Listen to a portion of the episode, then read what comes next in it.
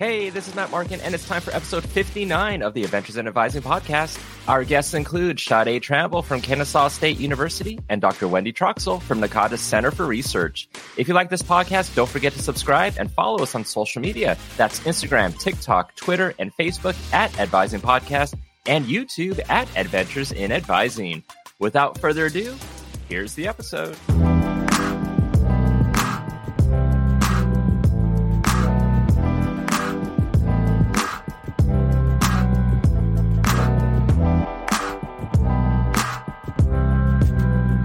Hey, welcome back. And if you're new, stick around. I hope you enjoy this episode. And there's plenty of past episodes to check out after this. Not sure if I mentioned this on a past episode. I think I only posted it on social media, but there's an Adventures in Advising song playlist on Spotify.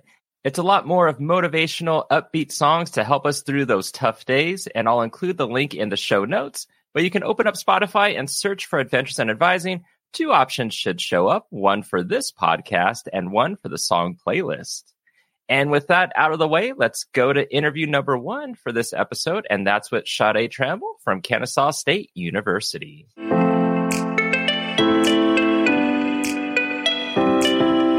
So next up, we like to introduce to the podcast, and that's Sadé Tramble. And Sadé is the current Director of Academic Advising at Kennesaw State University in the Southern Polytechnic College of Engineering and Engineering Technology. She has lived all over the Southeast, from receiving her bachelor's at the University of South Alabama to getting her master's in higher education and student affairs at the University of South Carolina. Her passion for academic advising ignited during her master's program, and Sadé started her professional academic advising journey almost twelve years ago at Florida International University. Sadé attended her first annual NACADA conference that same year, and after her time at F I U, she then moved to Georgia State University and currently is at Kennesaw State University. Sadé became more involved with NACADA, volunteering and serving on the Region four Steering Committee as Georgia Liaison, and currently as Region four Chair. She is working on her dissertation for her E D D in Higher Education Administration at the University of West Georgia. Sadé has a commitment to student success initiatives that focus on recruiting, retaining, progressing, and graduating historically excluded students in the STEM fields. Sadé, welcome to the podcast. Thanks, Matt. I'm happy to be here. Yes, I'm happy for you to be here, too. I was glad that uh, when we talked about it uh, about a month ago, you were saying, hey, let's do it. Let's make this happen. So great to have you on. And so let's talk about you in advising and being in higher ed. What was your path, your journey getting to where you're at? It was an interesting one, honestly. I went to undergrad prepared to be a meteorology major. I went out of state to study meteorology. That's what I was going to do. And I changed my major my senior year to journalism, and then decided to apply to master's programs in higher ed and student affairs. Um, and advising, some would say, was probably always in my plan, but not always in Sadé's front of her mind of her plan. And so I ended up applying to um, a couple of uh, four different states, four different schools, again, in, all in the Southeast. And South Carolina was my number one. And when I went to all of my people who wrote my letters of rec for me for my master's programs, one of them was in undergraduate advising in South Alabama. And she was one of my like mentors in undergrad. And she Um, I went to thank her and tell her that I got into Auburn, because all three of those who wrote my letters of rec were actually alumni from Auburn. And so I went to say, thank you. I got into Auburn. You know, I know it's where you graduated from. And then I told um, Nancy, I said, I really want to go to South Carolina, though. And I still haven't heard from them. And she goes, South Carolina, uh, I didn't know you applied there. She goes, I know the director of the program there. I'm going to send Jenny an email right now. And again, in my head, not putting things together, I don't know who Jenny is. Right. She's referring to Doctor Jennifer Bloom, who was the program director at that point. And she's like, I'm going to send her an email and let her know that you applied and that you're great and she needs to let you in. And so Jenny reaches out to me a week later calls me and says, you're in on our side. We're waiting on the graduate school. Let's talk about next steps. Let's get you a G A, all this stuff. I'm going to South Carolina, still have no idea who Jenny Bloom is. No idea. Mm-hmm. And it isn't until I get there and start in spring semester that I think some of the my cohort mates who like work with me in career services, like explain to me, oh, you know, that's like who came up with appreciative advising. And I'm like, no, I did not know that.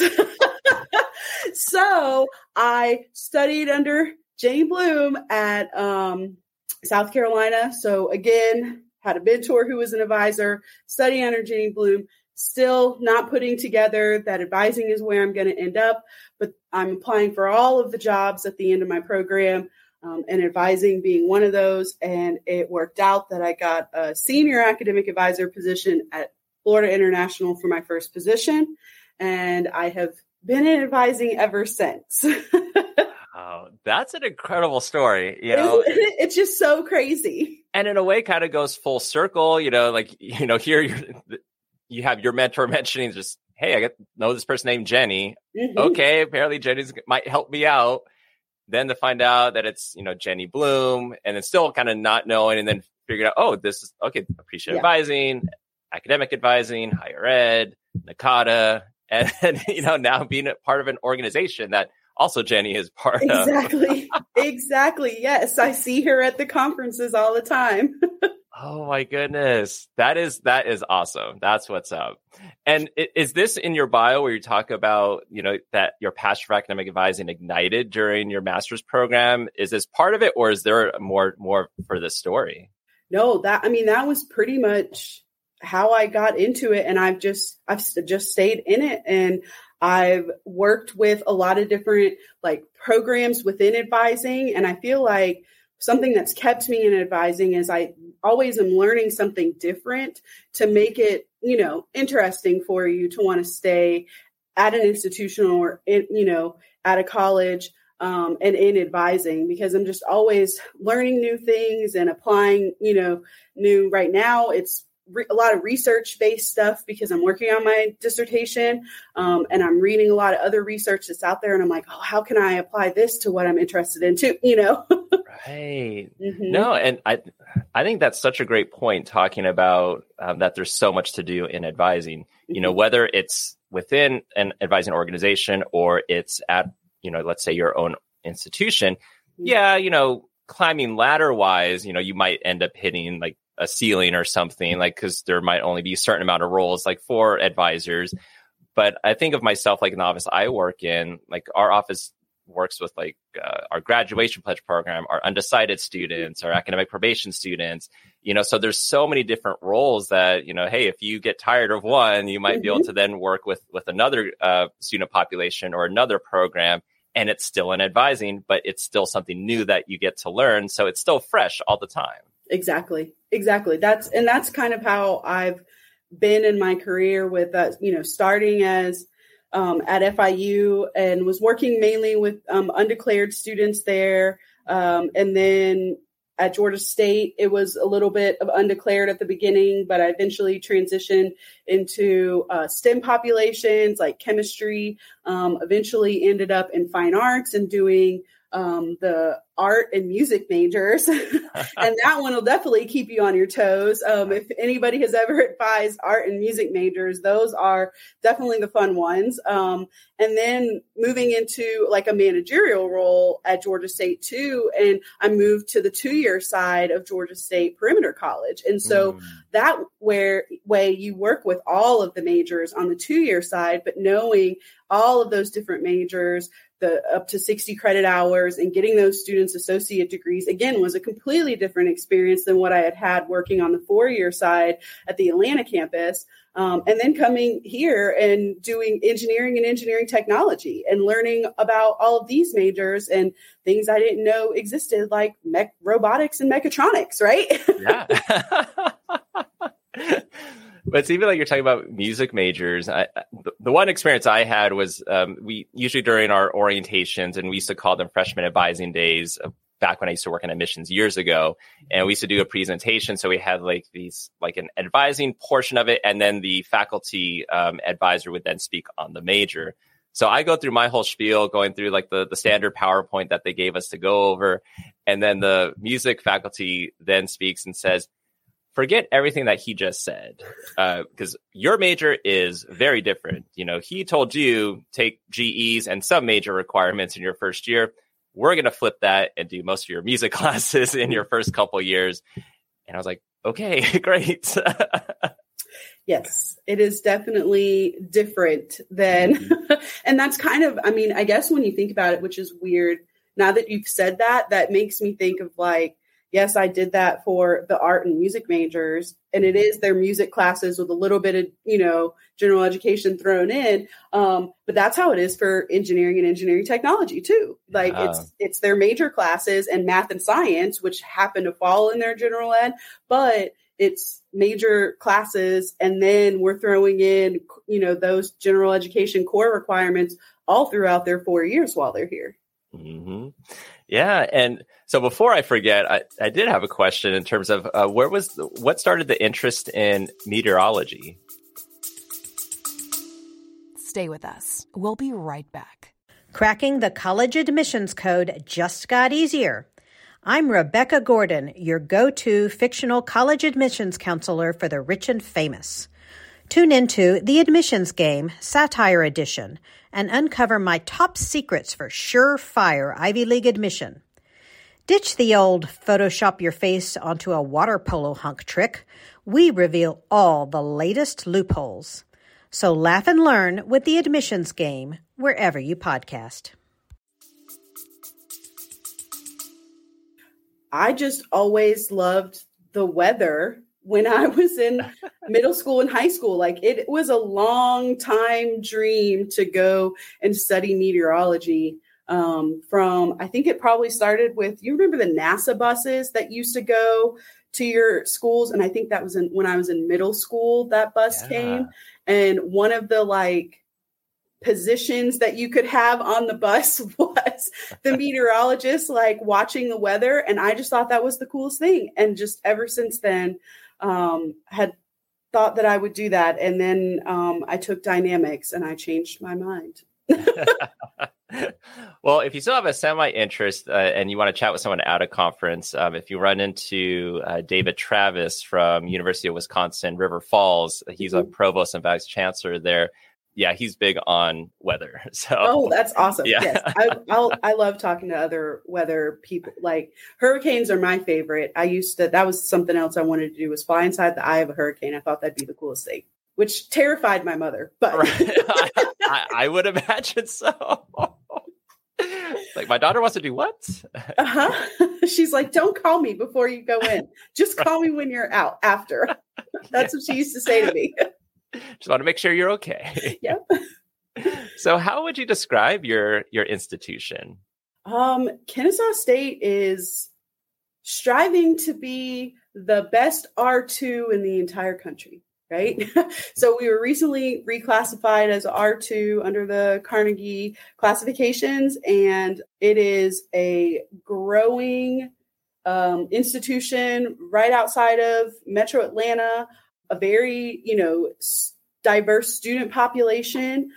I think we're to the point where we can almost be um, considered like a, you know, having the that threshold of more minority students and having that minority serving institution uh, status. So it's a it's fantastic school. It's ha- doing all the right things. We've gotten since I've been in this college um, a master's in um, intelligent robotic systems, and we now have a P H D in interdisciplinary engineering, which is fantastic.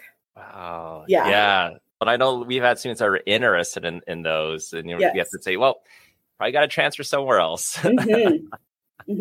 Yeah. We um, definitely compete with Georgia Tech a lot, mm-hmm. obviously, for students. Um And I, I, when I first started here, was had a population and was advising um, the mechatronics students, and they would come to me and say that they want to transfer to Georgia Tech, and I would say, "That's great. What are you going to major in there?" Because they don't have like an exact mechatronics degree. It's like a concentration under mechanical engineering. So it's not exactly the same thing. Whereas ours is a, you will have a diploma degree in, you know, robotics and mechatronics now. So um, it's one of, I think what used to be, I think eleven programs, there might be twelve now, but like of eleven or twelve bachelor's programs in the country in mechatronics. So it's really cool.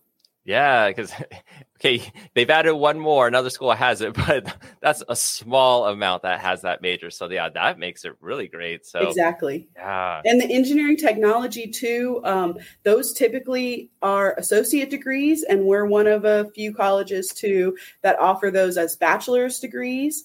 Um, and they're very still competitive um, career opportunities for students in those. Um, and so we definitely, um, and our one is an online program, our one E T program is online. So they're all great programs. The faculty in this college are fantastic. The department chairs are great.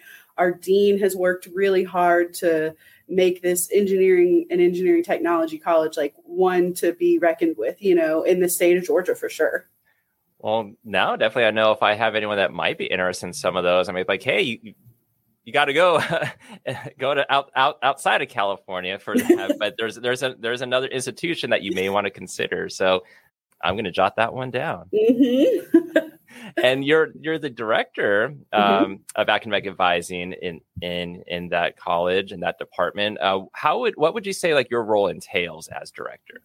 Communication to, from, you know, the university academic affairs um, to like my team, and from like the college leadership to the team too, um, and the team back to all of those people as well. You know, advising at Kennesaw is decentralized. Each college has their own advising office. I do meet with the other managers and directors um, once a month.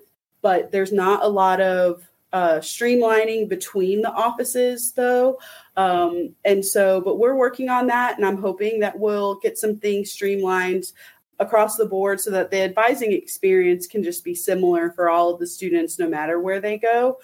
But yes, I just do a lot of communicating with my team um, and hiring of a team, because I have a very large team. So the expected amount of, you know, turnover for it um, occurs. And so I have twelve advisors, t- two senior advisor transfer specialists, and then ten academic advisors. Nice. Yeah. So yeah. So pretty full plate with, with with your role. Yes, definitely. Yes. And then you're with engineering. There's about eight different degrees or so. Mm-hmm. How do you help students like differentiate between those, especially if it's like they're in one and they're like, oh, but you have this other one. Hmm, I might be interested in that. Mm-hmm. How are you going about that with your students? Yeah. So that's actually a little bit challenging right now, because the students take like an intro class, like for their major um, in their first semester. Like it's a, a college, you know, intro to computer engineering or intro to industrial engineering technology. Right. And so, um, so they learn a lot about it. And sometimes it comes a little bit later, that realization of, oh, I'm an M E T and I meant to be an M E, you know?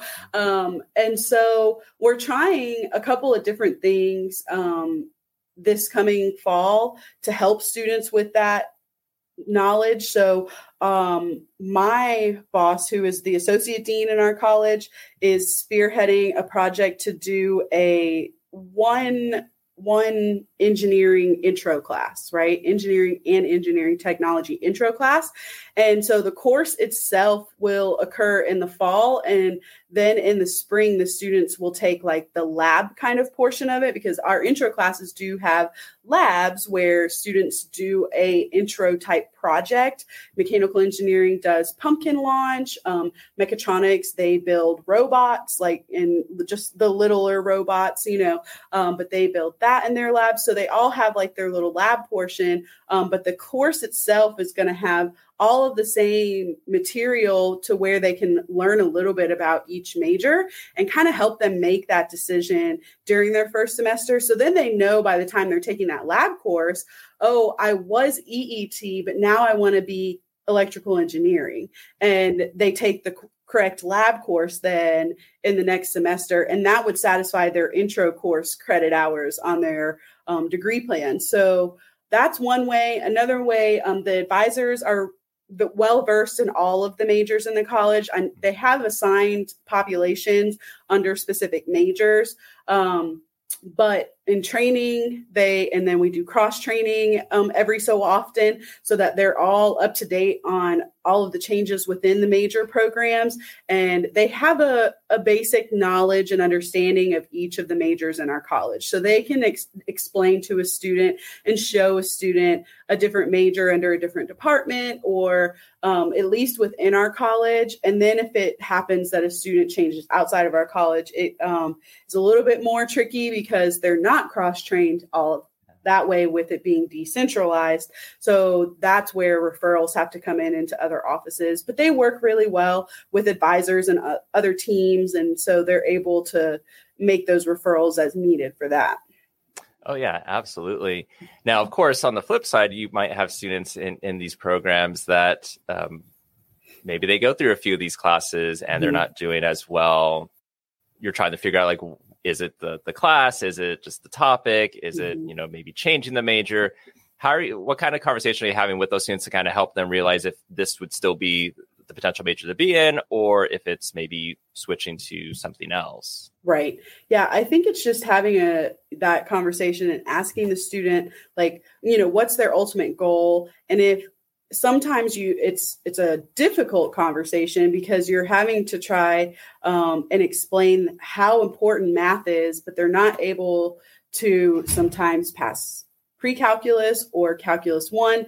And if they're taking it for a third time or more, it's just, this is a very math heavy major. So what can we go into that still interests you that maybe doesn't have as much math, and having them put that together sometimes with, you know, the engineering majors and the engineering technology, it's, a, they don't know the difference. And so we're trying to get those differences out in front of the students sooner rather than later so that they understand that the engineering majors are more theoretical and the engineering technology is more hands-on and actually building that theoretical model or theoretical idea yeah. that the engineering major came up with. And then you're going back to the engineering person saying, this doesn't work because of X, Y, Z, because we can't, you know, actually make that or put it together. Right. Um, but those students, like showing them that the different uh, careers that they can go into, having them meet with their faculty mentors, having them meet with department chairs um, early on and just explaining those differences. Um, the engineering technology majors still require a couple, you know, Calc one and Calc two typically, but they they don't require the more in-depth math courses that come afterwards, like the engineering uh, majors do. So having students see that you can still be an engineer. I mean, my um, I like to give examples. And so like my uncle has an engineering, he has electrical engineering technology degree from Mankato State. And he um, works for Thermo Fisher in based out of Asheville, and they have multiple locations um, in the U S. And he is an engineer. He does engineering stuff and he makes decent money. And it's like showing that and telling those kind of things to students so that they can see, like, you can have an E T degree. And if you work, you know, hard and show that you're knowledgeable still in these engineering, you know, theories and ideas, like you can still do the work and get to those places as well, you know? Yeah, no, love it with the real world examples. Because mm-hmm. yeah, students or I mean, even as advisors, I mean, I have these assumptions that, you know, th- of what we think it might be. And then now it's, you know, knowing, OK, there are these alternatives. There's all these others, you know, opportunities that maybe we're not thinking about. So kind of opening the eyes for, for the students as well. Mm-hmm. Um, now, you also have this commitment to student success, but within mm-hmm. like recruiting, with retaining, with graduating historically excluded students in the STEM fields. Now, mm-hmm. I guess based off your experience and research or, you know, at your institution or others that you know of, do you feel there's anything that institutions are doing right um, in helping to uh, get more students involved in STEM, mm-hmm. especially if they're historically, ex- usually were historically excluded? Right. Yes. Um, I think there are some like student success programs that can be implemented to like help these groups of students, because they also tend to be the groups who don't have the higher S A T and A C T math scores, or even high school G P As, because maybe the high school that they went to, um, the instructors aren't, it's, you know, they have large classes and they're not able to invest as much into the students. Um, I don't know if you've ever read uh, Anthony Jack's The Privileged Poor. Um, it's a fantastic book about the minority students that basically go to Harvard um, and get scholarships, and the different racism, classism, things like that, that they that they experience while they're there. And so um, there's just more things that we can do programming wise to help introduce them to college, maybe um, in a summer success, you know, program, um, introducing them early to a math course and to the instructors who do have the time to be invested in them, right? Um, that's something that Georgia State does. They have a Summer Success Academy um, that I worked with. I was uh, the advisor who worked with them, and I had a counterpart that I worked closely with in student success, who was the coordinator over like that program. Um, and that program had huge success numbers, where those students are graduating in four years, just like every other student. And they come in under a variety of majors. But I think that you could tweak a program like that to be more, you know, specific for STEM students. Um, and that is something that Kennesaw doesn't currently have right now, is any kind of summer bridge program, um, which I find found very interesting coming here, because Georgia Southern is another school that, um, you know, we're often compared with, and they have a huge summer bridge program that they do down there. They've been doing it for years, because my sister was part of it um, a long time ago. And so, and Georgia State's been doing theirs now since, I think the, I helped start it the first year in twenty eleven. So theirs has been a long time too. Um, so that's definitely, that's something that I'm, you know, I really care about, is those success programs. And you can, again, recruit those students to those programs and help them get that individualized, you know, attention that they need. And that kind of stuff helps with them in growing their sense of belonging, which is a really big part of them feeling like that they fit somewhere, so that they can stay there and ultimately persist and retain to graduation. Yeah. So at least, you know, there's, you know, like you've been, when you talk with your engineering students, you're giving more examples. So if there's mm-hmm. institutions that are like, hey, we want to implement something, there's already other institutions that have been doing this for years mm-hmm. that they could hopefully model that, uh, with that. So that's really great.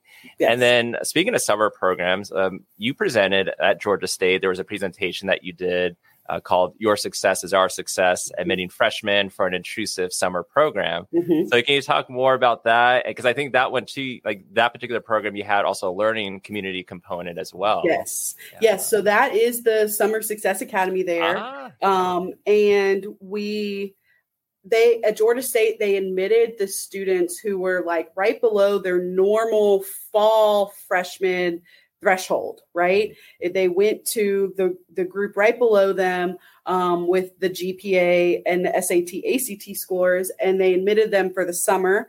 Um, and they had, it was more, it was more intrusive with academic coaching and tutoring and advising. Um, and the students took two classes along with their intro to, you know, Georgia State course. And then And so they were in like kind of a community of those three classes kind of together. And then into the fall, when we um, registered them, they got to choose a couple of classes again together. And then they got to choose some classes outside to like meet other freshmen then that were coming in in the fall semester. But they already kind of had a leg up, you know, because they had already spent the summer. They all lived in housing together too, unless they had an exception. They all lived in housing together and just really became a cohort and got to know each other really well. And again, the graduation rates, I don't know them exactly, but Georgia State, you know, keeps track of them. And for those, that program specifically, I mean, it helped retain those students a lot more with that intrusive coaching, um, advising, the tutoring, they'd have S I tutoring, um, that kind of stuff that they were all attending, and in some some cases required to attend some of those things to help them, again, get their bearings, understand what they were getting into with college, um, so that they could make smart decisions throughout the rest of their time there and ultimately graduate still in four years. Stay with us. We'll be right back. You love listening to podcasts, but have you ever thought about starting your own podcast? Maybe you want to build a brand, grow your business, or are looking for an excuse to talk about your favorite hobby. Whatever your reason for making a podcast, Buzzsprout is the place to start. Since two thousand nine, Buzzsprout has helped over three hundred thousand people launch their own podcasts. Buzzsprout walks you step by step through the whole process and will give you powerful tools to start, grow, and monetize your podcast. Ready to get started? Click the link in the show notes to get our free step-by-step guide to starting your podcast today. Love it. Yeah. And I mean, you have like everything holistically for this student. You have um, like, so much involved in it that students get out of it. And so, you know, when you hear people talk about programs, they're like, yeah, it was a success, you know, but what really is success? And, you know, and was it really like, this right. is one where you really can say, yeah, this was successful, mm-hmm. um, and with all that work that you put in, and it the data proves it. So, mm-hmm. and you know, seeing all these students get through the program and, and graduate, so that is really awesome. Mm-hmm. Now, let's talk about more of you and uh, things that you're doing um, as well in terms of your dissertation, okay. um, being a you know being a student as well. Um, what went into your decision with choosing higher ed administration, and then mm-hmm. also making your choice of the of attending uh, University of West Georgia for your E D D? Yes, um, I have had always said since my master's program I was planning on getting a doctorate, and I, you know, had lofty goals for myself, you know, way back in my twenties. That I'd have my doctorate by the time I was thirty, and I hadn't even applied to programs by the time I was thirty. Um, but I had decided uh, the University System of Georgia has a really great thing called T A P, the Tuition Assistance Program. Um, so you can get courses covered at other university system schools. Um, it doesn't have to be the one you work at, but any of the university system schools, you can get tuition covered up to a certain point, um, tax-free. And so I had you know, looked around before, hadn't found anything um, that really interested me, because I said, if I'm going to devote, you know, however many years to a doctorate, I want to love and be really happy with what I go with program wise. Right. And I ha- couldn't find anything that I was interested in, but I went to the region conference um, in, in Cal- Callaway Gardens uh, a few years ago. And that was twenty, I think eighteen is when that was. And we, I went to a session that I think it was four people from the University of Georgia. They were four women who led this session, and they talked about working full time and getting their doctorates. Um, and some of them were actually just getting their doctors like full time too, and just maybe doing G A stuff too. But they had such great experiences. They were all at U G A, but in like different programs. And they just really inspired me to be like, it's time. Like, I have got to find the program and I've got to do it. I need to go back and look and see what's out there. And so I went back out and searched all the U S G schools I had looked at before.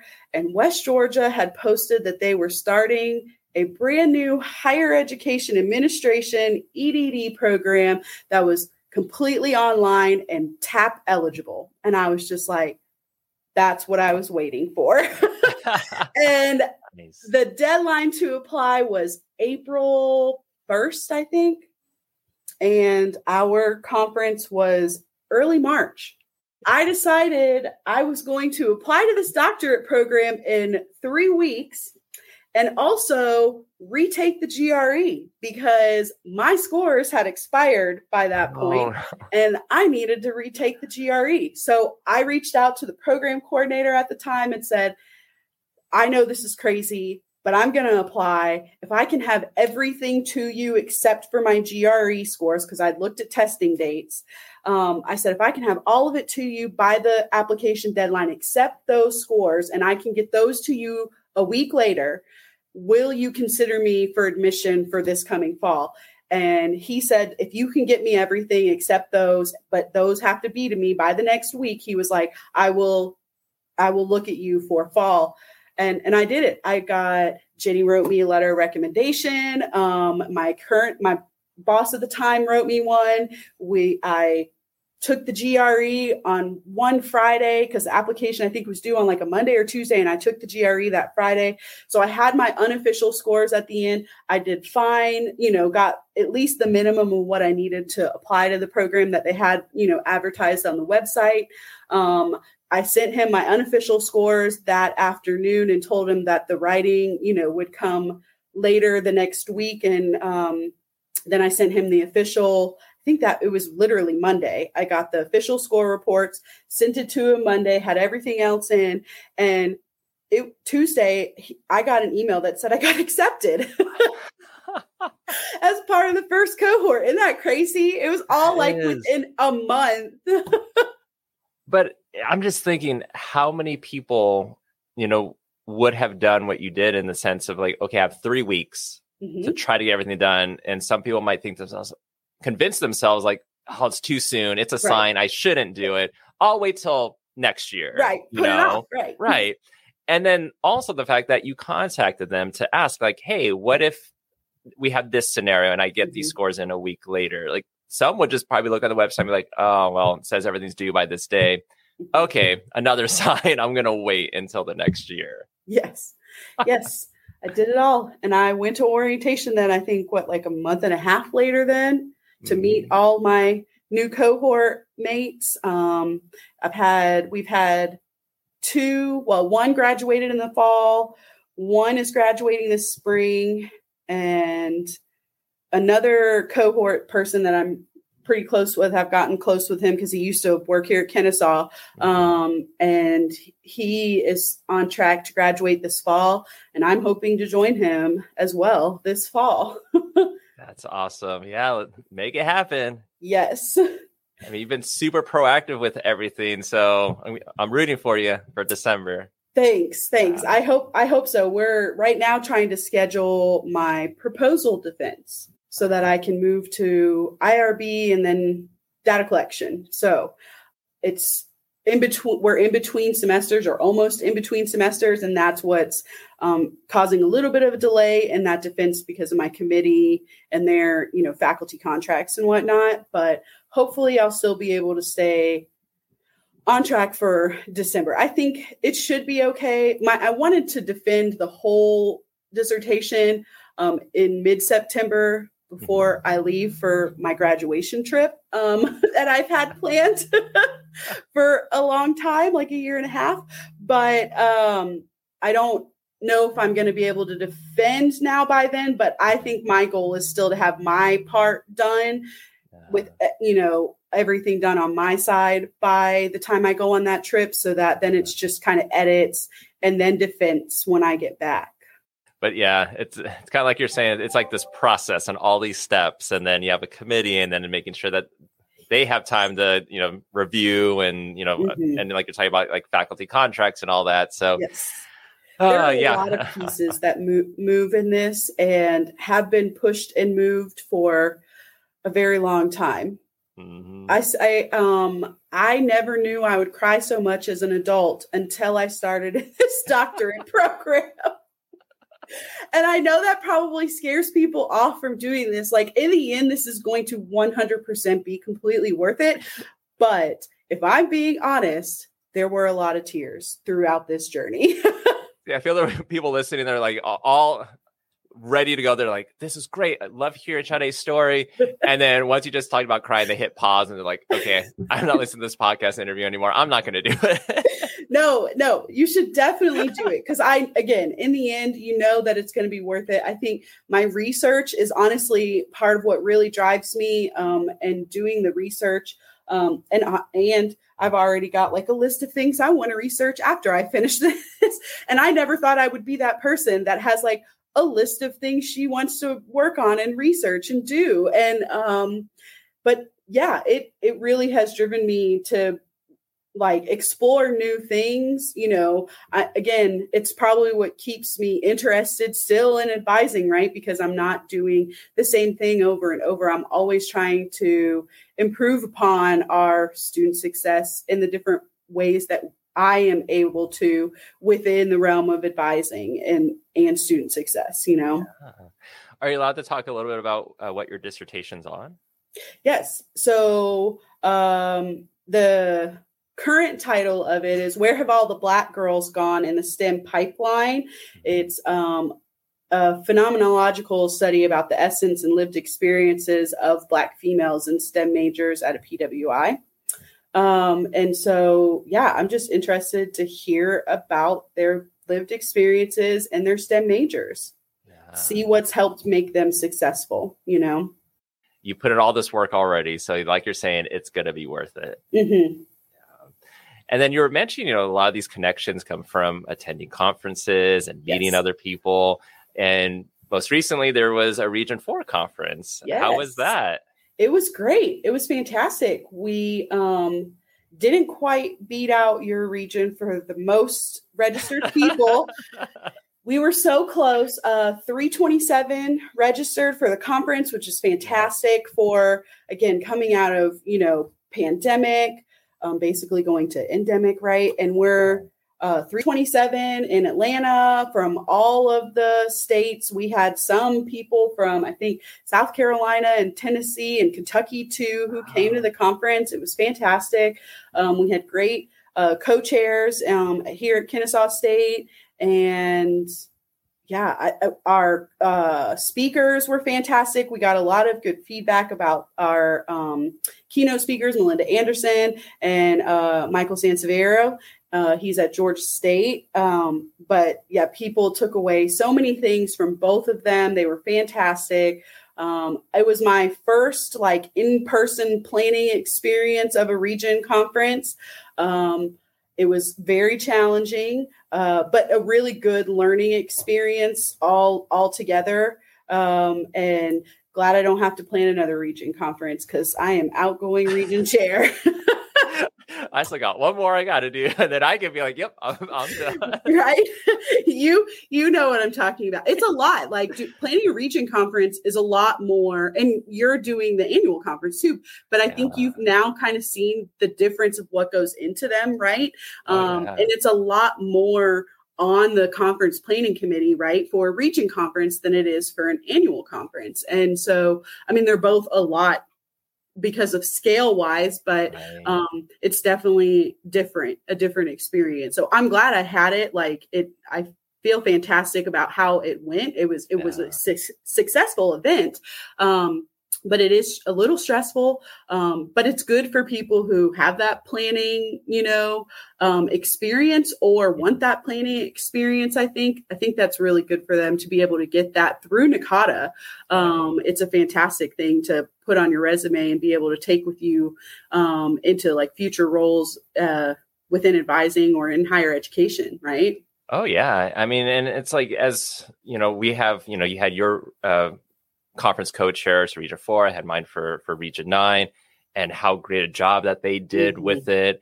Uh, but how many moving parts there is to it to where, you know, we, we're still in there, you know, kind of feel like we're also co-chairs in a sense too. Exactly. You know, but yeah. And then to finally be at the very end and it's done. And then like the adrenaline finally like starts to shut down. Yes.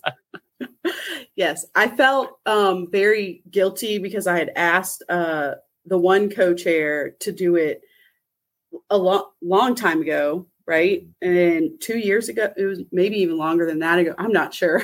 And um, I asked her to chair it. And then we had talked like in region chair meetings and said, oh, we should have co-chairs. So then I went to her and I said, listen, you should ask a co-chair. Like I'm, you know, it's your conference. You pick the co-chair. I picked you, you pick your co-chair, you know? Um, and she picked, uh, you know, another director on campus. And at the time she was the same as me. We both started as managers over our units in advising. Um, she was in C S M and I was in uh, Spakete. And so then she ended up getting moved to like a new program and being an interim director of that. after I had asked her to do this, plus she had, it was Georgia liaison during this time too. And the entire like last six months, I felt so incredibly guilty for like asking her to do all these things um, because she was so busy in like this new program that she got thrown into and became director of, like the actual director of last year. Um, and I told her, I said, if I would have known all this was going to happen, I would not have asked you, but she was fantastic about it. Like she had a wedding planning background, so she had the experience, and um, we had the times where it was doing my best to calm her down when we got those stretch, stressful yep. situations, when we got like our A V bill of twenty-nine thousand dollars. Uh, I mean, a quote, not a bill, yeah, but yeah. a quote. And we were like, what now? Because that's, you know, two thirds of our entire conference budget. mm-hmm. Yeah. Um, so again, it's all very good experience. Um, and now she's like super thankful that it's over with because her life can go back to normal. And I will never ask her to do a thing again because I feel that guilty. Yeah, I feel like sometimes uh, the conference co-chairs for Region nine, they were looking at me anytime I was like, it was stressful times in terms of like, okay, we got to, you know, we got the, the A V quote, or here's like the food quote, yep. you know, how much can you actually have? I'm like, hey, just create a wish list and then we're going to go from there. But trust me, it'll all work out. That's, and and yep. they're like, how can you say that? And, and I'm like, trust me, like I, I had experience with the twenty twenty conference that it got canceled, but we got up to like a month before. And right. so I can tell you, it'll be fine. Don't That's, worry. That was exactly the attitude I had, Matt, because I just said, I was like, listen, at this point, the show has to go on. Like we're, we're not canceling it. Right. So it has to go on. And so we're going to figure it out, and it's all going to be okay. And it's all going to work out. It, and that's, I said the same thing. It's going to be okay. It's going to be okay, Hannah. It's going to be okay. It's going to be okay, Brittany, both of them, you know? And it was, and it was, it was better than anyone ever thought. So mm-hmm. it it all worked out. And so you've talked a little, you know, through kind of this story, some of your involvement. Can you talk more about your involvement and how you got started in NACADA? Yes, yes. Um, so I was at a region meeting in Minneapolis at the annual conference, right? And um, J J, right, Joshua Johnson, um, he was our region chair at the time. And so I walked up to him and I said, hey, I want to get involved. Like you're talking about, you know, doing all this, that, and the other. So where should I start? And he was like, be on Hazel's committee for the awards committee, right? Because Hazel was the awards chair at that point. And Hazel works at F I U. So I actually knew her, Hazel Hooker, Doctor Hazel Hooker. She works at F I U. So I had actually known her when I was in my time at F I U. Um, and so I just volunteered and helped review awards applications for the region conference for two years. That was how I just started volunteering doing that. And then Hazel um, stepped down from the position. And at that point, we had still some appointed positions and some elected positions, right, on the steering committee. Um, and so Brad was the um, region chair at that point. And so he appointed me to awards coordinator. And so I did that for a two year stint. And then I decided to run for Georgia liaison. Um, And so I did my first election, elected position, um, and ran against, I think, like three other people. And I was like, there's no way. Like, I've been doing this for two years, barely know anyone. I'm not going to win this. And that's okay. I'll find something else. I'll find my place, right? And somehow Brad, like, contacted me. He was like, congrats, you got it. And I was like, how? Um, but I guess it was meant for me to be in that position yeah. because I did the Georgia liaison for two years and ran for region chair then. And here I am trying to figure out what my next step is um, in NACADA. Yeah. And I'm sure you probably have people asking you too, like, hey, what are you going to be doing? What is it? Yes. I don't know. I'll figure it out and I'll let you know when I know. Yes. Yes. And we're recording this in a Global Advising Week. Um, of course, yeah. this will be posted in, in the middle of this month. But is you know, there's with Global Advising Week, there it's a global celebration honoring academic advising, academic advising professionals. You know, get to celebrate, acknowledge, thank folks. Is there anyone at your institution or anyone in NACADA that you want to shout out? Wow, where do I start? Okay, so J J, I mean, he's fantastic, and he is the reason that I am where I am. And so um, I am very thankful for not only his like connections through NACADA, but like his friendship, because we are friends and um, talk on the phone every, you know, couple of weeks to catch up and that kind of thing. And we'll vis- go and visit each other outside of NACADA, you know. Um, so that's someone uh, who definitely deserves a lot of credit. I really like, you know, I have my NACADA group, right, um, who I hang out with when we go to conferences, and we actually have um, a chat on Facebook with the group of us um, talking about our planning for like each, you know, annual and region conference. And um, we're already planning our excursions, events for when we're in Portland. Um, we've been messaging about those. Um, so I'm thankful for all the people in that chat. There's about six or seven of us, so I'm not going to name all of them, but they know who they are. Um, and I think that's that we kept each other honestly very um, grounded during the pandemic, right? So when we went into the pandemic and we were all in lockdown and at home for what we thought was going to be two weeks and ended up being months, right?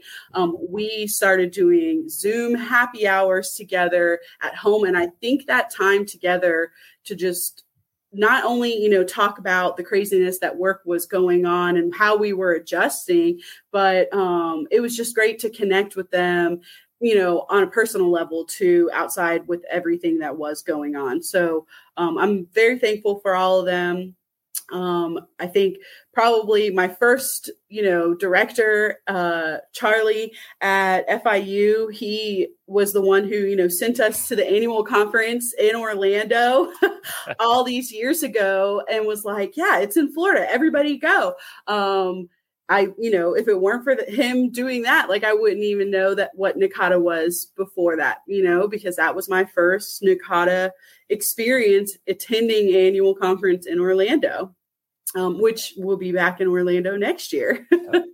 So again, kind of come full circle in another way, right? A hundred percent.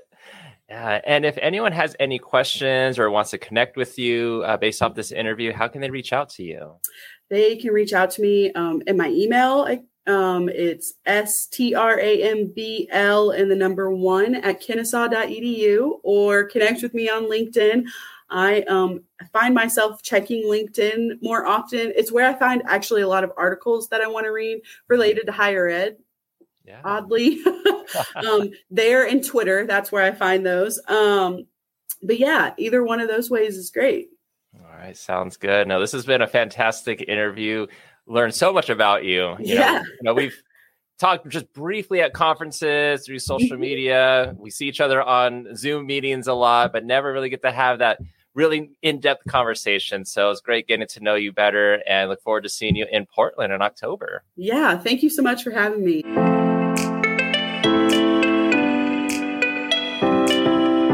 Thanks so much for being part of this podcast, Sadé.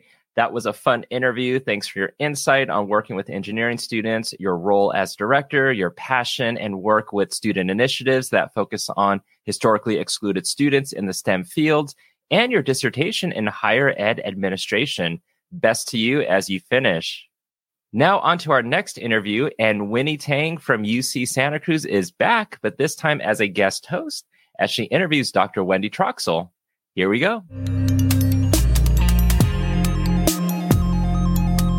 So it's time for another interview for Adventures in Advising, and let's welcome back Winnie Tang from U C Santa Cruz. Winnie, how have you been?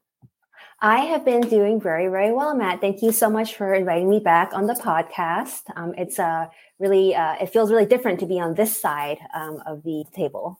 Oh, for sure. Yeah. Absolutely. And for those who didn't catch Winnie's interview, you can check out episode Uh, forty-eight of the podcast, and that's titled Where Our Journey Takes Us. But Winnie, you're back on as a guest host this time, so I'm going to turn it over to you and to introduce our latest guest. All right. Hello, podcast listeners. Um, as Matt mentioned, my name is Winnie Tang, uh, and I'm here to guest host um, the pod- Adventures in Advising podcast with our very special guest today, Doctor Wendy Troxel. Uh, Wendy Troxel is the director of the NACADA Center for Research at Kansas State University and is an assistant professor in the Department of uh, Special Education, Counseling, and Student Affairs. Uh, Wendy teaches courses in the master's program in academic advising, as well as the new PhD program in leadership in academic advising, where she currently serves as the program coordinator. And most importantly, I know Wendy because she is my uh, mentor in the Emerging Leaders Program. So I'm very grateful to get to spend some time with Wendy today. Um, Wendy, did I leave anything out? Did you want to add anything? Not at all. Thanks for thanks for having me today. I'm excited to talk to you as always. Yeah, of course. So I kind of just wanted to start out um, with maybe, hopefully it'll be a slightly easier question, um, which is uh, basically, do you want to tell us about your journey into NACADA and NACADA leadership? Wow. Well, it goes back quite a few years. Um, I was, I think at the time I first was introduced to NACADA, I was director of assessment at uh, Illinois State University, and I was doing a lot of um, workshops and, and institutes and seminars in the area of assessment. And so I regularly went to a, another association Um, assessment institute, and pretty much um, every year was was on the faculty there. I re- really had a good time. It was uh, focused on first year programming and, and that kind of thing. And I was at dinner one night um, with the rest of the faculty, and I was sitting next to this man who I had never really met formally before, and he was a fun, a fun man, a fun gentleman with a Southern accent. And oh. we started talking about, I had been at, at University of Alabama at Birmingham, and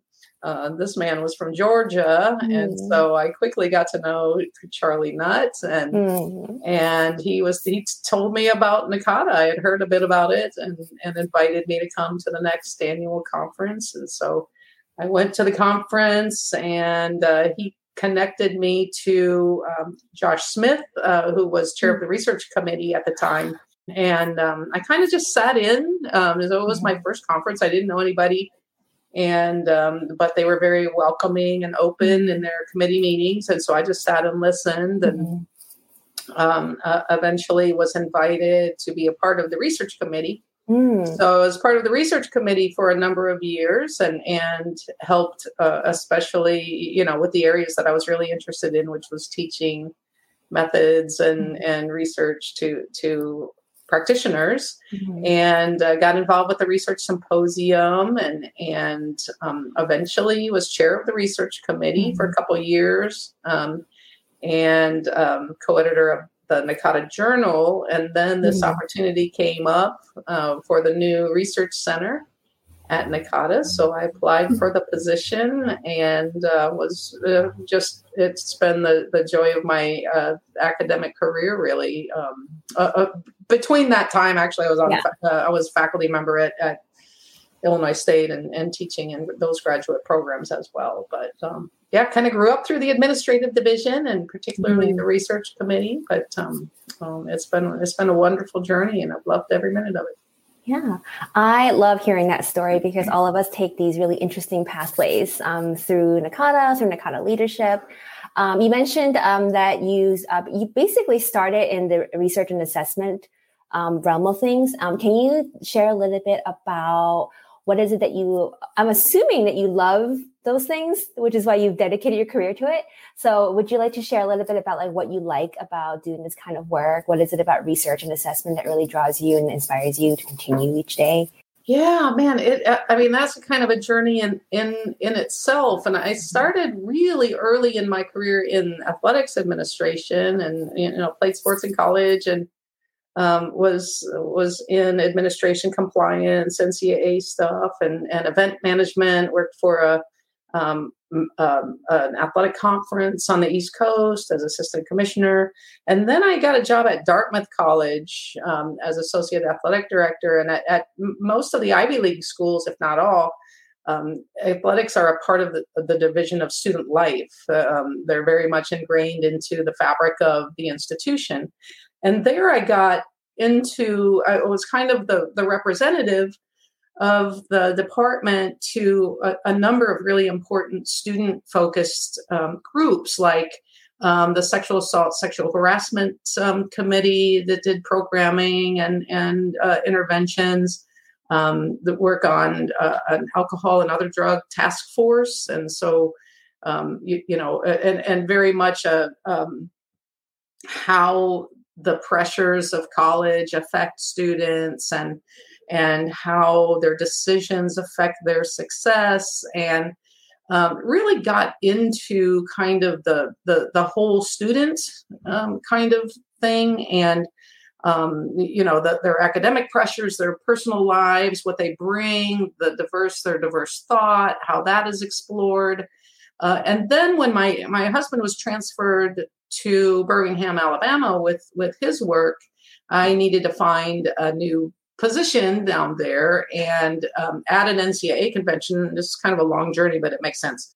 Um, I met the vice president for student affairs at uh, U A B, and she was thinking about starting an assessment program in the Division of Student Affairs, and uh, kind of a research and assessment um, arm of, of student affairs. And I was ready to get out of athletics at that point and into more of the just really the student experience um, stuff. And so eventually I was hired um, at U A B as uh, director of research and assessment there and their uh, student affairs, um, and uh, was in a doctor, my doctoral program uh, at the time, and really just got interested in the outcomes of the student experience. And so how what the evidence of um, everything that happens to them and everything they put into it, what what does that evidence look like? And it, and I was a music major in college, and so I have kind of a creative uh, brain, and and so you know thinking about not just data, not just numbers, but but what what does it look like when a student is engaged? What does it look like when a program helps motivate Um, a student? What are the outcomes of success for students, not just institutional metrics like retention and and graduation rates, but um, and it really turned me kind of into a qualitative researcher because of the context behind the numbers and the context of of, of outcomes. And so I did that for a while, um, did that uh, for the six years that I was at uh, U A B, and also was in the admissions world. And then I started thinking about belonging, thinking about connections between who we recruit from high schools, from community colleges, from back from having taken a break as, as an adult and come back. And, and how how does what a student brings to an institution map with what the institution has to offer, what the culture is of the institution? And so that got really interesting uh, to me too, as, as well as obviously the academic side. Well, we moved to um, Central Illinois. My husband um, got transferred there, and um, Illinois State University. I had gone to grad school, uh, got my master's there some years earlier, and they were opening a new position for university-wide um, assessment.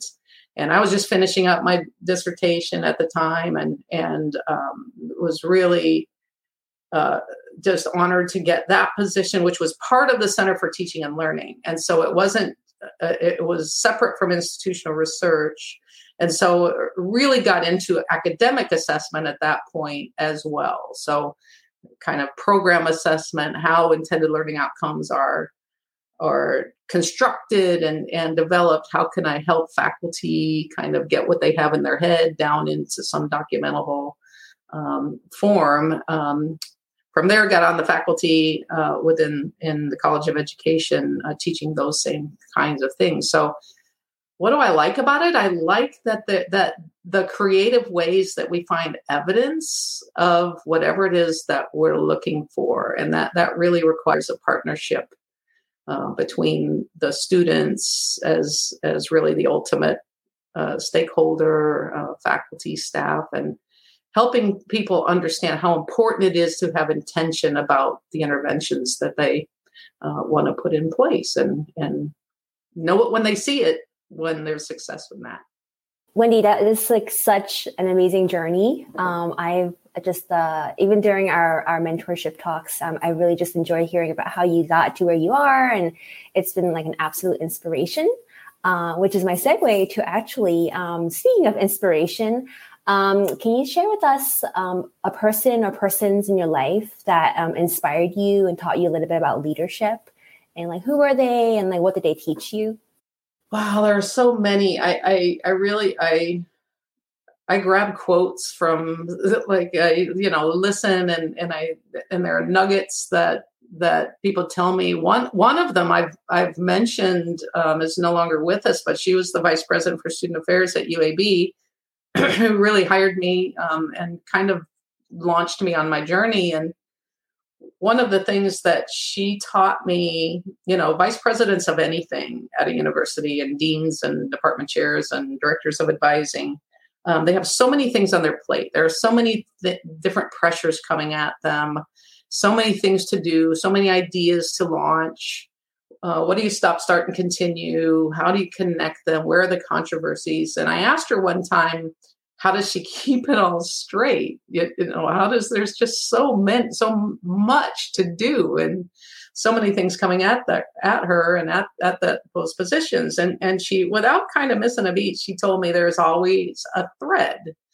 There are always threads that run through all of them. And if, if you can find the threads, what connects them all, then you can make sense of where they kind of fit in priority lists and, and next steps and what literature you need to, to, to dig into um, and that kind of thing. And so rather than kind of thinking about things as separate tasks, which we tend to, I'm a list maker, so I tend to um, make a lot of lists, but I try to, you know, make connected lists. And, and so Jenny Gould, her name was Jenny Gould. And, um, and so she was a great Uh, leader um, who taught me and let me in on the inside of things um, that that were really important to see as I was kind of growing uh, as a professional.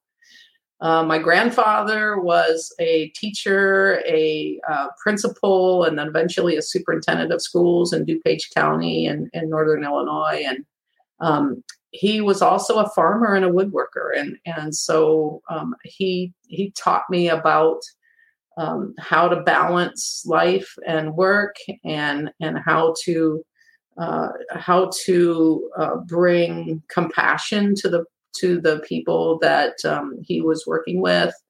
Um, my father was a professor uh, and a music conductor, and he's he. I still learn from him today uh, for sure. Um, taught me a lot about how to bring. Kind of when you need to bring emotional en- energy, when you br- need to bring intellectual energy, and when you need to just do tasks. And so kind of find that balance. And my mother, who is no longer with us either, she was, she didn't go to college. Um, and so it was this really interesting, diverse household I lived in with this, you know, from a family of educators on this side and really blue collar family on the other side. But, but, my mom was a voracious reader, and, and she read every. She it, back in the day they had Book of the Month Club or something, and then so you know whoever you know, whatever parent or whoever was in there had these like stacks of books up on the you know up on the on, on the thing, and and uh, so she was very creative and and uh, loved to read and loved to read to me, and uh, so those are just a few really important people. I, there are. thousand others, uh, but I'll stop there. Thank you so much. Um, I was uh, I was planning out questions to ask you today, and um, I'm going to deviate a little bit from my plan because I've heard you mention the word balance a couple of times, mm. um, which I think maybe we can uh, we can talk about because uh, you've described a lot of things that you do. Um, many of us out there probably are doing a lot of things, um, trying to juggle, you know, personal, professional, et cetera. Um, do you, do you have like thoughts about that, insight, advice, words of wisdom about how you maintain balance, how to maintain balance, things like that?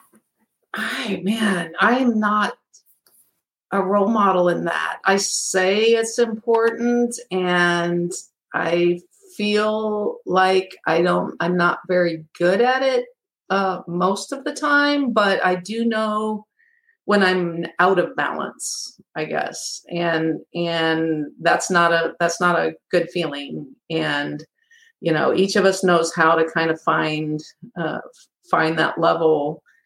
Uh, again, I, you know, I, I, I am very much task oriented. I, you know, lists, the calendar is king, and, and all of that. And I've just had to learn to build in rest time and to build in, I, I need to look forward to something that is fun to get the things done that are, that are small F fun. So that, that are, that are, that are professionally fun. And there's a lot of fun in, in the work that I do. But um, so there are some people, and you have to kind of know yourself. Some people, I have a friend who can't have, she needs something not on her calendar, even if it's a, even if she don't want to put a fun thing on her calendar, even, because that's just another thing on her calendar. For me, of like, if I know I'm going to go play golf with my husband on a Saturday afternoon, that helps me on Friday. Um, or if I'm going to, um, you know, plan to take a walk or, or see my kid or, um, you, you know, whatever, then I have to kind of build that in. So, um, I don't know. The pandemic's been tough for balance. I think, I, I think it's been tougher than ever the last two years because um, just the back to back to back. So so building in just margins um, I've had to do. I've got this rule that that I've not been able to get traction on. Maybe this will be the time. It's um, if it, that every Zoom meeting um, should end uh, at least five minutes before the top of the hour, if not seven or eight or ten. And it's because we tend to go back to back to back and just, oh, we've got one more minute left. So um, anybody else want to give us a dissertation on the state of higher education and blah, blah, blah. It's like, no, let me go get a drink of water or a cup of tea or take a breath. So let's proclaim it here and now, the rule that there should always be at least five minutes before um, the scheduled end of the meeting that we just stop. I really appreciate that. I, I've also been trying to do that at my work. Um, although my, my coworkers may not know about my, about my plan. So I have to communicate this to them as well. Yeah. I tell them right up front, just so you know, we're going, you know, we're going until fifty-five yeah. after the hour, whatever mm-hmm. time zone you're in, if not before. And if we're done, we're done. Let's just yeah. not fill up the time. But yeah. There's a lot to do. Yes. I appreciate you talking about that because I think it's a, it's very real. Um, yeah. We want to avoid our burn, burning out and things like that. Um, I was going to transition to a different type of question. Um, you mentioned, uh, or in the bio, we, we talked about how you are um, very involved in the PhD program. Um, and leadership and advising at Kansas State University. Uh, can uh, and I don't want to overlap with like any other podcast you may be doing to promote the the PhD program, but can you talk a little bit about what that program is, like what's exciting about it? Um, yeah, just yeah, things like that. Uh, I'd love to, and I don't think there's any other okay. podcast where we talk about that. So, yeah, you know the the graduate programs at, at Kansas State University with regard to academic advising have been running for a while, a uh, really important partnership between the College of Education and NACADA uh, for many, many years. Um, their certificate program, you know, is is um, a fifteen-hour program um, that is post, um, you, you know, college uh, to, uh, program. Um, really, the foundational aspects of advising and and a lot of folks come into that um, either wanting to get to know more about advising or becoming an advisor. Or I was just talking to an associate dean a, a few weeks ago who just moved to a different kind of part of her university. And now she she's oversees academic advising, and she's enrolled in the certificate program to just learn more about Uh, learn more about academic advising, um, how it's supposed to be, you know, really how it's supposed to be run. And so that was cool. And then the master's program's been going for quite some time now. Um, and lots of, of NACADA members in that and, and others, some who just want that master's degree and they're already in advising, but many who are not yet in um, academic advising and uh, want to be. That might be high school guidance counselors or uh, some other role, and so they're they're into that. But about three years ago, maybe four, we started. Probably five years ago, we started planning the new PhD program uh, within the within the department um, as a natural next step uh, for it. Dean Debbie Mercer has been really supportive. Uh, chair of the department at the time, Ken Huey, um, really got it uh, birthed. And the rest of the faculty, uh, Christy Kraft, who's now the department chair um, of, of the department, uh, Doris, Doctor Doris Carroll, Doctor Lisa Rubin, who is uh, co-editor of the NACADA Journal, Doctor Craig McGill, who uh, many know, um, and Doctor Lydia Young, who's our um, statistician. And um, w- we collectively and, and in great collegial collab- collaboration developed this PhD program. Our first cohort is about to take their last classes of uh, in the summer. Uh, so we have eleven, it's a cohort-based program. Uh, we have eleven uh, wonderful scholars, uh, practitioners who are in the program who are finishing out their coursework, and they'll start in on preliminary exams and, doc- and dissertation uh, next year. We just brought in, in fact, last night, met with our brand new cohort. We start every two years. And so our new cohort members have been selected, and uh, we just met formally uh, last night and a few weeks ago. Um, they'll start their coursework in the summer. Um, it is a, uh, I, as I said, a cohort program. And so um, they go seven semesters in a row, two courses a semester. So summer, fall, spring, summer, fall, spring, summer. Um, so they get done with coursework in a pretty quick amount of time. It's it's pretty intensive, and, and then doing dissertations. But we have a, a wonderful uh, group uh, co- of cohort members that we'll announce officially uh, very soon, from all kinds of institutions and all kinds of lenses. Um, and they dig deep into higher ed issues, obviously, and, and issues uh, really germane to academic advising and, and particularly leadership of Um, academic advising and um, related, you, you know, related curriculum and spanning academic affairs, student affairs, and that kind of thing. And they've got some amazing research ideas going. Some are publishing already. Um, so it's a lot of fun. So we'll start our next cohort. We'll start recruiting next year for the for cohort three. So if you want any more information, be sure to let me know um, because we have a lot of fun. It's a really, really good group. So that actually is my leads to my penultimate question, which is, what are some um, in your other role uh, as in the Center of Research? Um, what are some exciting projects, uh, research projects that um, you all have been working on that uh, we can look forward to? Oh, that's a great question. Um, so, you know, in in the research center, we and I say we, it's it's me and um, fifty percent of Elisa Schaefer. Uh, but a number of other just really wonderful, uh, wonderful scholars and, and members who help with, with uh, projects. We've done a lot of professional development. We've got new e-tutorials, Research one oh one e-tutorials. Uh, we think that's really important.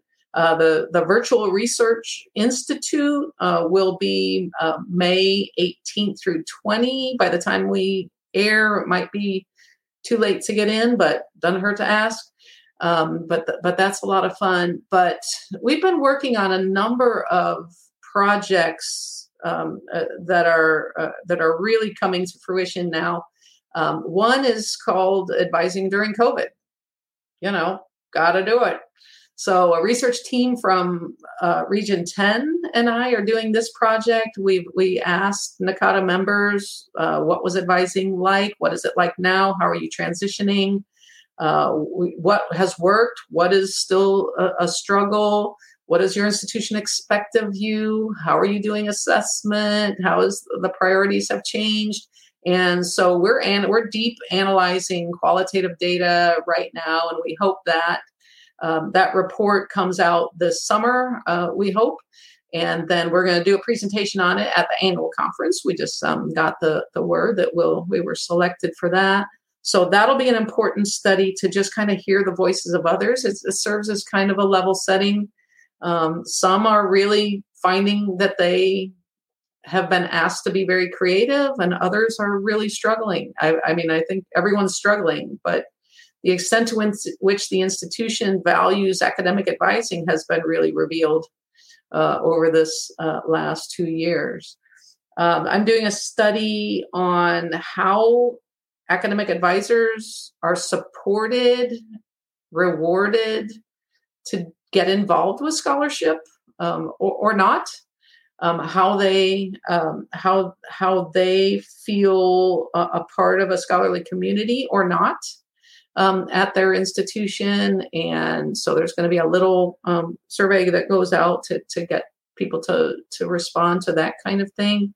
Um, another study that is about to launch uh, with two of the doctoral students in our cohort is about how academic advisors view their lanes when it comes to, to conversations about finances, about staying in school, not about financial aid regulations, about how do I stay in school? How do I make school a priority? How do I pay for it? And, and the extent to which advisors feel comfortable having those conversations with, uh, with their students or not, um, how the institution provides professional development or not. And connected with that, how they talk about career planning. You know, there's there's courses in your major, but how do we talk about the decisions about um, kind of where they're headed with their uh, professional goals? So that study is going to launch. Um, we have another study called, um, my working title right now is The Metrics of Advising. Um, that one is that one is a follow-up to the inconsistencies report that is um, on the website. Um, and that is, we say that academic advising influences student success, that we have an impact on student success, but we have very little evidence of that, quite frankly. And so, and we know from previous studies that under fifty percent of institutions actually require students to meet with an academic advisor. And of those, you don't actually have to meet with an advisor always. And it's kind of the it depends response that that that we get a lot. Well, if they're on probation, if they are in whatever, and if they, um, you know, are transferring or whatever. So the metrics project is, so how do you track your interactions with students? What can you claim as an intervention? And what evidence do you have that you made any difference at all? Because a lot happens between that single ten-minute meeting to release a hold and persistence, retention, graduation rates, much less success in classes. But we tend to use grades, retention numbers, which is a binary, one or a zero, they stayed or they didn't, uh, and graduation rates as proxies for the learning things that we do in academic advising. And when advising is more than releasing holds, which we, we hope it is, and, and this relational conversation that we have with students, and this this uh, more systematic way of interacting with them, when you can go like, hmm, your face looks different today than it did last month. What's going on with you? And what's what's wrong? And what can how can I help? Now we can start kind of documenting the influences, the interactions that we're having. So this study, we're really struggling with how to ask these questions, quite frankly. Um, but we want to know how institutions are, are, are kind of tracking their interventions, and then how can we connect that to um, success of students. Sometimes it's those one sentence, you know, I said something, it clicked. The student came back two years later and said, if you didn't say that thing, I was about ready to leave. Well, how do you, how do you track that? And I don't want to, I don't want to say that advising should be all evidence-based, but if we're going to claim that we have an influence, then we have to have some kind of documentation. Two other projects I'll mention. Uh, one is, um, this may be a little premature, but it's, I don't think it is. Uh, we've been piloting for over two years now, two major instruments. and uh, for institutions to eventually be able to use. Uh, one is called the Student Outcomes of Advising Survey. One's called the Faculty Staff Outcomes of Advising. These are paired instruments that can be done on a campus. Uh, we're piloting them, um, the, the, the newest versions now, and we have two institutions who are, are using those. If you know the kinds of surveys that are out in the higher ed marketplace that kind of do this kind of annual, you sign up to be a part of it, and then you get results and you get dashboards and that kind of thing. That's what this is going to be. And we hope uh, within the next couple months to announce uh, a lot more information about how uh, institutions can do that. And we've got a number of paired items between what students say is uh, how how frequently they have particular kinds of conversations, and then how important is that to them, um, paired with faculty staff, what faculty staff say, uh, advisors say that they have, the nature of those conversations, and is that important? So we can do some gap analysis with that. Um, so that's exciting. Um, the final one I will mention is going to be a common data set for academic advising, academic advising at institutions. So where most surveys are individual responses, you know, I get the survey, here's what I feel, here's my perception, here's here's my self-report. This will be an institutional response to what is academic advising on at your institution.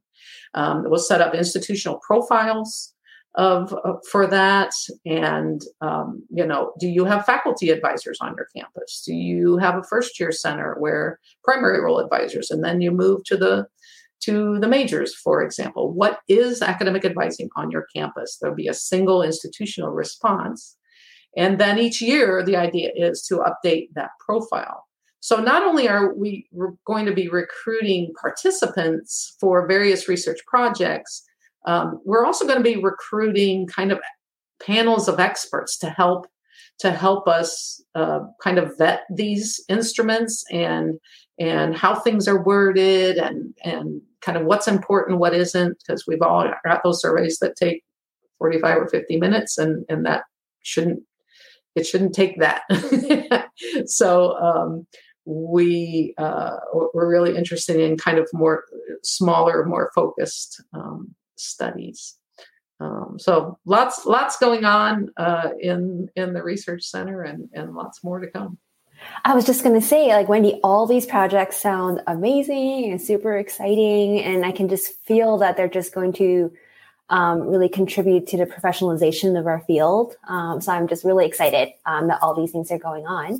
Um, my last question is, um, if listeners out there want to get in touch with you to learn more about what you just shared, Um, how can they reach out to you? Sure. My email address is W G Troxel, T R O X E L, at K S U, Kansas State University, dot edu. Thanks, Winnie, for coming back on the podcast as a guest host. And thanks, Wendy, for chatting about K-State's PhD program, your expertise in leadership, and your insight on how you work in balancing your responsibilities. And please check out the Nakata Presents podcast, as Wendy is hosting a series called Paging Doctor, as she interviews various advising professionals about their time completing their doctoral programs. It's super interesting, so please check it out, and I'll include a link in the show notes, or you can go to the Nakata website and click on podcasts. And we have yet again completed another episode, fifty-nine so far. And as always, don't forget to subscribe to this podcast on your favorite podcast platforms, and follow us on social media pretty much everywhere at Advising Podcast, and YouTube at Adventures in Advising. And if you want merch, check out our website, adventures in advising dot com.